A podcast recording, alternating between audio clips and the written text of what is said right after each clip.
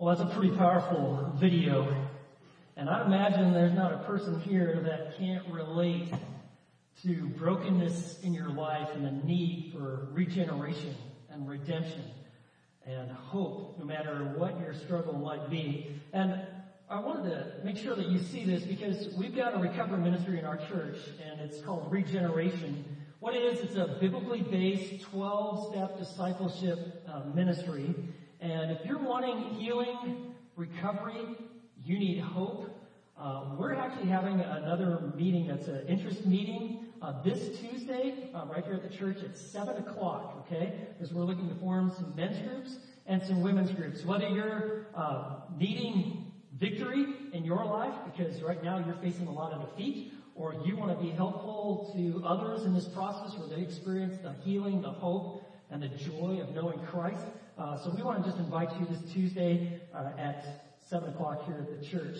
And it's interesting as you're um, listening to that uh, video, there was a common theme. And one of the things that really will stand out is this principle. The orientation of your heart determines the direction of your life. The orientation of your heart determines the direction of your life. And if you want to move past feelings of hopelessness and despair, you'd like to have hope, then you want to have your Bibles open to James chapter 4. Because in verses 1 through 12, he is going to spell out how you and I can truly have hope. If you'll, if you will take this passage to heart, this will revolutionize your relationships. Um, in a, this passage is going to explain why you've got tension and problems, whether it be in your home, at work, relationships that are not working out. Uh, if you take this passage to heart, it will revolutionize your parenting. It'll stop you from throwing hand grenades into relationships and blowing them up because it gets addressed in this passage. And if it'll actually help you understand why people behave the way that they do. Why do people murder each other? How in the world did Bill and Sally end up in divorce court? Why are people so vicious with their tongues, just literally thrashing and destroying relationships? Why do you respond the way you do, like in commuter traffic, right, at rush hour, and you're thinking of all sorts of mayhem? Why? Why do we behave this way? This passage addresses not only why, but it shows us how we can overcome, how we can live differently. It comes down to this, friends. What is the orientation of your heart? What is it? Because the orientation of your heart is really going to determine the direction of your life. Remember what uh, Solomon wrote in Proverbs 4:23, "Watch over your heart with all diligence, for from it flow the springs of life." The orientation of your heart gets expressed in the direction of your life. As we continue our series in the book of James, you come to James chapter 4, where he is going to take head on the obstacle to maturing faith in Christ, and that is self-centeredness. You and I have a built-in self-centered orientation. And you need to understand there's all sorts of evil that comes from selfish pride. Let's take a look. Chapter 4 verse 20 says, What is the source of quarrels and conflicts among you? Is not the source your pleasures that wage war in your members. Anything from a personal dislike to international warfare, it finds its origins in, right here in verse 1. It's this selfishness. It wages war. It's your pleasures that wage war in your members. You need to understand that the problems you have in your external relationships, the trouble that you're observing has an interior source. It's sourced in you, your pleasures. You see that? Nobody here is born with just kind of a humble, submissive uh, heart. Actually, we are very demanding. We are built in, it's like a built-in characteristic to be self-centered. It's kind of like everybody's got like an inner two-year-old in them. And you will scream and cry and throw temper tantrums and you will bite people if you don't get your way, right? You don't get the candy bar, you don't get the toy that you want, you don't get what you want, what happens is you just kind of explode and you go ballistic. And that is the problem. And what James is doing is he's tying the external visible behavior you see, conflicts, waging war with people, and he's tying it into the inward, interior, internal core issues of your heart. It's a self-centered orientation. And it literally creates all sorts of problems. He says, verse, verse 1, is not the source your pleasures. That word pleasure is coming, the Greek word is hedone. It's where we get our word hedonism from. Anybody know what hedonism is? Yeah, it's that drive to please self. Where pleasures, specifically sensual pleasures, drive your behavior.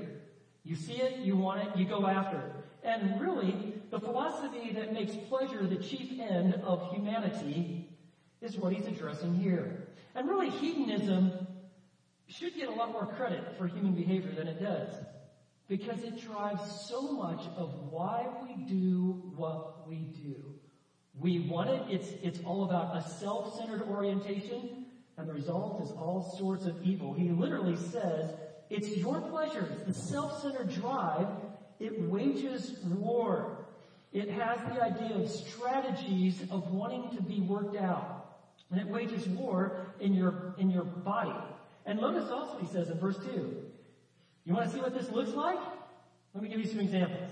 You lust, and you do not have, so what do you do? So you commit murder. You are envious, and you can't obtain, so you fight and quarrel. You do not have because you do not ask. So what he's saying here is not that every time that you're angry and you lust and you can't get something, you commit murder, but what he wants you to understand is that that is the potential ultimate outcome when your desires get blocked. It shows up.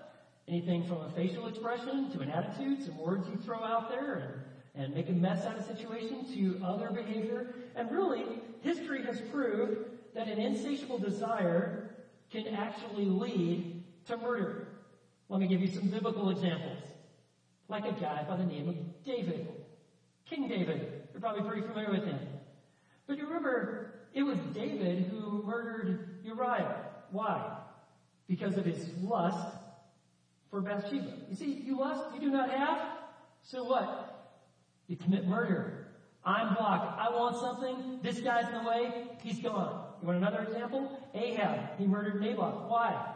Because he desired his vineyard. I want it. You're in the way. You're blocking me from what I want. After all, that's the most important thing. So you know what I'm going to do? I will kill you. We do crazy things. Our sense of judgment completely gets lost when selfishness and anger steps in. Years ago, uh, February 2009, there was a 27 year old woman in Fort Pierce, Florida. She'd been thinking about the joy it is to consume chicken McNuggets. I mean, aren't that good? I'm placing that thought right there in your head. Those chicken McNuggets, you know, in that nice little cardboard box there. Oh, doesn't that sound good? And she'd been thinking about it. So she went to her neighborhood McDonald's. She went in and she placed her order for a 10 piece chicken McNugget. And the guy behind the counter took her money and I guess she put it on a charge card and took care of that. He went to get the chicken McNuggets and lo and behold, this was rough, but they were out. He had to go back and report to the lady, listen, you know what? We're out of chicken McNuggets. Um, you can have anything on the menu, greater value, whatever you like no, I want those McNuggets. No, give me my money. Well, you, you made the order. Listen, we can give you. And whoa, we, you know what we got here? I mean, some of you recognize that. We got an all-out emergency, don't we? What do you do when you're in an emergency status? Well, you call 911, don't you? And that's exactly what she did. She called 911. She explained the situation and she's outraged. You know, this is terrible. The people on the, that are receiving the 911 call thought this was absolutely insane and just like hung up on her. Whoa, that made her mad. So she called two more times. She called a total of three more times because she's enraged by the situation. Now, this is a very sad story, and I know some of you are be very depressed, but she ended up not getting the chicken McNuggets. But she did get a visit later on that day from a couple police officers. They gave her a ticket for misusing 911. And I tell you this because anger twists perspective. self-centeredness changes how you see people and how you see events and how you see things. And what happens is it skews our judgment. Self-centeredness, anger, blocked uh, drive. What happens is you uh, take small things and you blow them up and make them big things. And things that are really important, you treat them as small. And what happens is when you're angry, you you got to have your way. And if it's not being met, someone's going to pay. And what James is saying, this is exactly how it gets played out. He says, you, verse 2, you do not have because you do not ask. You see, when you're, when you're driven by self, when the little God that's running your life is self, you know what happens? You don't pray. Because after all, you're the little God that's running the show. And so you don't pray, and that's what he's saying. Like, you don't pray, you don't even have an opportunity to have your thoughts and requests refined by coming to the presence of God, because you don't even see the need to do that. And furthermore, he says, when you do ask, verse 3, you do ask, you ask and you do not receive. Why? Because you ask with wrong motive so that you may spend it on your pleasures. You see, when you do ask for things, it's always for your will, not God's will. See, not all prayers are God honoring. This might come as a surprise. But the whole self-centered perspective where you treat God as like some sort of celestial Santa, some like little fairy that just grants you whatever wish you want. So prayer is God, I need this. Help me to have a happy day, happy life, whatever. I need this toy. Make this person do this. These are all very self-oriented prayers. They really are not taking into consideration God and what He's providing and what He's doing. And a self-centered orientation rarely prays and asks for God to transform hearts and to mature uh, one's character. And friends, this can lead to all sorts of problems.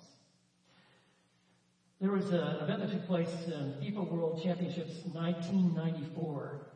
Uh, some of you will remember this situation. Colombia had sent a team, uh, largely due to one of their star defenders, a guy by the name of Andres Escobar. And they were playing in June, uh, the United States in the competition. And Escobar, who's a fantastic athlete, this great defender, he, he makes the slide to block a pass between two Americans and somehow he mistimes it and his foot ends up hitting the ball in such a way that the ball goes rolling into the goal and scores a goal for the United States. And it came off his foot. Okay, that's a bad situation, right? And a few days later, Colombia was eliminated. They lost that game to the United States 2 to 1. So after they'd been eliminated from the tournament, five days later he returns to Colombia, where that night, the night he returns, he's gunned down, takes six shots, largely believed because of a malicious response to the unintended goal. Now you don't know the exact particular reasons what happened, but you do kind of know why. Someone didn't get what they wanted, and so you just act out. You're like, whoa, that doesn't make any sense. That's the point. When you're driven by self and anger, you do a lot of irrational things. I was talking with my brother uh, this past week. He's a lieutenant uh, for police force outside of Nashville. And he told me the most dangerous calls that they go on. He sends his folks out on guys and gals. Do you happen to know any police officers? Anybody know what the most dangerous call police officers make? That's right. Yeah, you guys know. It's domestics. When you got a domestic disturbance. What? That's the most dangerous call? Yeah, domestic disturbance. And he says, like, we never respond to any uh, domestic disturbance unless we have two cars available. Because it's just, it's, it's so uh, problematic. I mean, people just go ballistic. And he says, we do this all the time. On every shift, they have a minimum of four domestic calls that they're going into. And what happens is like selfishness just drives behavior. There's no downrange thinking. It's all about you and, and you getting what you want and you're being blocked and these are very volatile situations. In fact, he told me just like, let me just tell you what I think are the three primary reasons of what creates all these domestic disputes. First one he said is drug addiction. The second is infidelity. And the third are financial issues. And how much of that is tied to a self-centered orientation. Selfish pride on steroid, running rampant, creating all sorts of havoc. I mean, just think about it. Even last week, remember last weekend, Palm Springs? Two officers were gunned down. What were they responding to? Domestic disturbance. That's what was going on. I'll say. See, you and I have to come to terms with just how powerful selfish pride is. When you get your goals blocked, you start fuming and raging. You didn't get what you wanted. You better start figuring out what is it that I wanted that I didn't get. Because that's that's actually explaining a lot of your behavior.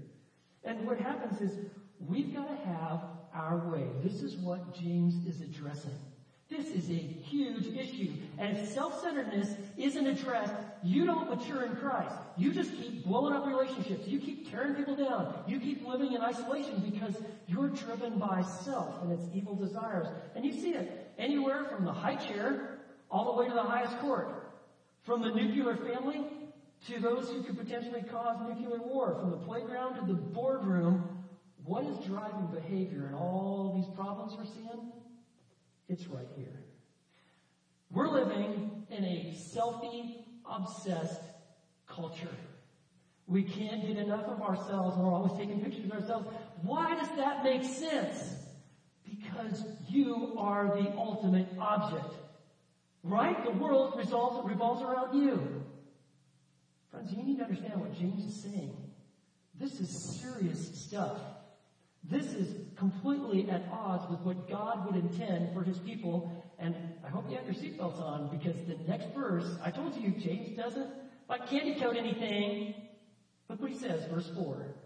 You adulteresses, do you not know that friendship with the world is hostility toward God? Therefore, whoever wishes to be a friend of the world makes himself an enemy of God. When you, did you kind of take a pause when you read you adulteresses? What he's doing is evoking the imagery of the prophets. And so much in the Old Testament, you see this, this metaphor of marriage where you have God, Yahweh, and he is married to, caring for Israel. And it's pictured in terms of a marriage.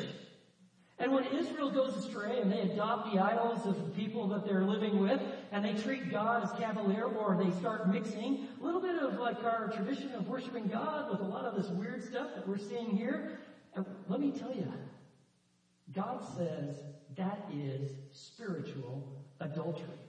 It's unfaithfulness. And adultery, like you see in like Proverbs, uh, like the adulterous woman, Proverbs 30 verse 20, she does and does whatever she pleases. She wipes her mouth like I've done nothing wrong, right? And that's what it's addressing. You see this word friendship that appears there? This idea of friendship with the world, it has this longing, this deep sense of emotional attachment. It's an intimate longing, in this case, for the things of the world. Not the things of God, but the things that the world offers, its ideals, its pleasures, its priorities. And remember what Jesus said. You can't have two masters. Remember that? Matthew chapter 6, verse 24. No one can serve two masters. Either he will hate the one and, dis- and love the other, or he will be devoted to one and despise the other. But you cannot serve God and wealth. The blessed place to get run over is the middle of the road. And you can't have it both ways. What's happened is, like Paul said in 2 Timothy, they've become lovers of pleasure rather than lovers of God. And you might want to remember this principle. Friendship with the world destroys our fellowship with God. Friendship with the world destroys our fellowship with God. When it talks about the world, it's talking about its, its ideals, its priorities, um, it's its idea of finding fulfillment apart from God. Oh, you could just every once in a while throw God in there, right? And you see that, especially times of tragedy. But for the most part, you're just running life on your own. Friends, friendship with the world destroys our fellowship with God. And if you're thinking like, hey, Grant, I think you and James are taking this a little too far. This world is a great place, very friendly. Uh, I, I really like being driven by its values. I like the things the world puts in front of me. I want you to remember this. In Paul's final letter, uh, shortly before he's executed for his faith in Christ, in his final chapter, he wrote, writes this about a guy by the name of Demas. For Demas, having loved this present world, has deserted me. A love world might take you places you never want to go. What happens is when we really are enamored, we want what the world offers. It becomes our idol. Whatever it is, popularity, prestige, power, money, whatever it is, it's offering. And that becomes our God. It's a idol. And it leads to a hardness of heart. It leads to a self-centered orientation that brings all the evil that you see right here. And he says, verse 5, or do you think that the scripture speaks to no purpose? He jealously desires the spirit which he has made to dwell in us. God jealously desires the Spirit of God that He placed in us. When you and I placed our faith in Christ, we were sealed with the Holy Spirit. We were secured eternally.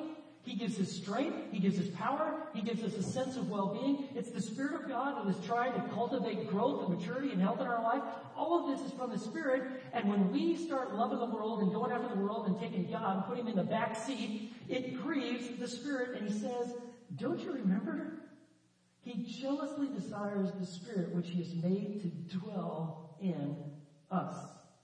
You see, the Christian who habitually lives in sin, who has a, a hardened heart, is far more interested in what the world has to offer than what God has to offer, does not have a humble spirit. What you've got is a miserable person. You're trying to walk in two directions at the same time. And it creates all sorts of conflict.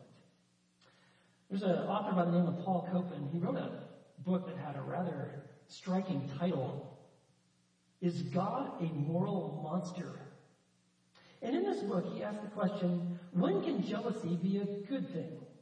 And here's part of his answer. I'd like to read it to you. In God's case, it's when we're rummaging around the garbage piles of life and avoiding the source of satisfaction. It reminds me of a comic strip. I once saw of a dog who had been drinking out of a toilet bowl with water dripping from his snout. Fido looks up to tell us it doesn't get any better than this. Instead of enjoying fresh spring water, we look for stagnant, crummy substitutes that inevitably fail us. And Copan goes on to comment, a wife who doesn't get jealous and angry when another woman is flirting with her husband isn't really committed to the marriage relationship. Outrage, pain, anguish. These are the appropriate responses to such deep violation. God isn't some abstract entity or impersonal personal principle. We should be amazed that the creator of the universe would so deeply connect himself to human beings that he would open himself to sorrow and anguish in the face of human rejection and betrayal. Friends, if you've got a self-centered orientation, what happens is all sorts of evil that comes from that. But I want you to have the hope of God. This next verse, I got a star by it, I got it underlined, I got phrases bracketed, because friends, you don't have to live in the self-centered pride of life. Look what he says in verse 6. There is an orientation and there is grace that comes from humility before God. Verse 6. But he gives a greater grace. Isn't that good? But God, he gives a greater grace. Therefore it says God is opposed to the proud, but he gives grace to the humble. You don't have to live in this cycle of just unsatisfied pleasures, uncontrolled passions, untapped potential, and unanswered prayer. God offers grace through his fellowship with him. You see, grace not only brings salvation and redemption and true forgiveness of sins, God's grace gives us strength for living. He gives us what we need in life. But the only way that we really receive all the many blessings of grace, anything from forgiveness of sins, to a fresh start, to faith, to hope, to peace, to this whole new orientation, it all begins with humility before God. What does the text say? God is opposed to the proud, but he gives grace to the humble. You might think of grace as this. It is the redemption and the riches that are found in one's relationship with Christ. God wants to satisfy your soul and it only can be done with Him and through Him and in Him. And so that's what He says. Yeah, he, God is opposed to the proud. Literally, He stands against. He will bring judgment, but He gives grace to the humble. The word humble has the idea to bow low, to bow oneself low. When we come in a position where we're bowed low before God, we're in a position to receive great grace.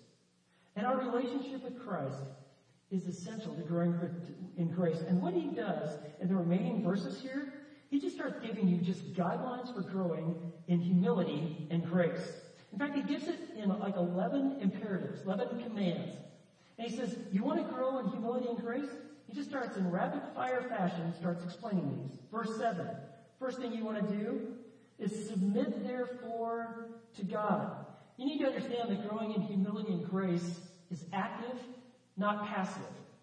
It's not, these are, these are practices that are pursued. And the first one he says is submit therefore to God. This word submit has the idea of being in the military and aligning yourself under your commander's leadership. If you've ever been in the military, you know that you follow through with what the commander is asking you to do. If you don't, we're out of line, right? That doesn't work that way. What God is presenting to us is that when you're done with self and you're really willing to follow Him, it looks like this. Yielding to God's leadership, relinquishing the control of your life, submit therefore to God. And the problem is this, the proud person, they find this to be the ultimate challenge. You see, the proud person wants to control everything. They want to control their spouse, their kids, they want to control their schedule, every situation, every relationship, their money, because after all, they are in control. Or at least they think that way. But if you want grace, you want to experience God's strength in your life, it starts with humility. Humble yourself. Being willing to submit to God's control. And then he goes on to say, he says, submit therefore to God, resist the devil, and he will flee from you. So kind of the flip side of the first command is to resist the devil. It's literally to take a stand against his temptations. Temptations are any solicitation to do evil, whatever it might be. To be selfish, prideful, hurtful, to take someone or something that doesn't belong to you, to act out the impulses of your flesh, whatever they might be, you are driven by your passions. These are all temptations that Satan throws at you. And he says, resist the devil and he will flee from you. He will see that you're yielded to God. You're in his army. You're following him. Now, he will flee, but likely he's going to come back. It's very interesting that Peter says almost the exact same thing. 1 Peter chapter 5, verse 8 and 9, he says, Be of sober spirit, be on the alert.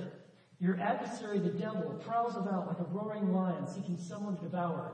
But resist him, firm in your faith, knowing that the same experiences of suffering are being accomplished by your brethren who are in the world. You resist him, and you will experience the same victory of faith that others are experiencing. And then he goes on, he says, look at verse, uh, uh, verse 8. Draw near to God, and he will draw near to you. Here's another one of the precious promises of the Bible. Draw near. It has the idea of pursuing an intimate love relationship, communion and worship with God. And that's the promise. Like in Hebrews 4.16 it says, Therefore let us draw near to the throne of grace that we may receive mercy and find help in time of need. When we draw near to God, and this is a work the Spirit actually brings in our life, there is always the desire of the Spirit to draw near to God, and you have the full assurance that God draws near to us. And I'm sure you've experienced that. Maybe this morning in our times of worship, or in your, like your personal devotion time, or you're just out walking and you're praying. When we draw near to God, we sense God drawing near to us, and we experience His grace. We get renewed strength. We get a, a fresh perspective. We, we get hope. We get refocused. Why? Because He gives a greater grace. And then He also says in verse 8, Cleanse your hands, you sinners. He has the idea of you renounce sinful actions and purify your hearts, you double-minded. So if cleansing hands is dealing with like external behavior, purifying your heart deals with the interior motives. And what he's saying here is you don't want to be double-minded.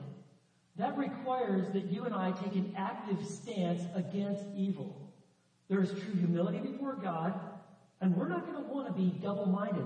If, if you're trying to ride like both sides of the road at the same time, you're fickle and you're vacillating. Uh, right now you're like, man, I kind of like the love of God bit, but we'd see you in another setting tomorrow or the next day, and it's like, God, what? Oh, man, I'm all about this that's in front of me. That's where I find my sense of well-being. Friends, that is the double-minded person. You're trying to live two contradictory lifestyles. I can assure you, in, an auditorium this size, the number of people we have here, there's some folks that that's actually happening. You are trying to go in two different directions at the same time. It's double-mindedness. God's calling you to humility. This is the path of destruction, this double-mindedness. And he says, you might want to take your sin seriously. Look what he says in verse 9. Be miserable and mourn and weep. All of this has reactions to sin that are sorrowful. Like, you actually are bothered by your sin. You see what it's doing to your fellowship with God and even your relationships with others. And he says, uh, let your laughter in verse 9 be turned in mourning and your joy to gloom. I don't want you to get the idea that he, that what James is calling for is that we walk around with like really sad faces and we're wearing black and we're just very gloomy individuals. The, the key to understanding this is that, especially in wisdom literature, the idea of laughter is the idea of laughing at God. It's, it's the opposite of the fear of the Lord. It's like, God doesn't exist, or if he does, he's incompetent, and he'll never bring any judgment to sin. It doesn't matter. You just laugh it off. You laugh away any thought of God. And what he's doing, James is like one of the Old Testament prophets. He's like, you want to refrain from a frivolous attitude toward evil.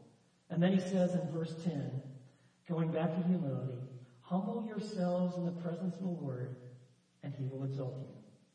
You see, humility is the key to experiencing God's power. Humility is the key to experiencing God's power. Humble yourselves, therefore, in the presence of the Lord, and he'll exalt you. Let me tell you what that looks like. It's like to say, God, that's it. I am so tired. I, I repent of my strategies of always working things out together for my self-centered good. I want to turn over the fuel that's been driving. I, I, I want what you want. I want you to lift me up on, on your timetable, through your spirit, through the working of your word. But I am done with self-serving strategies. I want you. And then there's finally one more. These guidelines for growing in humility and grace. Look at verses 11 and 12. Do not speak against one another, brethren. He who speaks against a brother or judges his brother speaks against the law and judges the law. But if you judge the law, you're not a doer of the law, but a judge of it.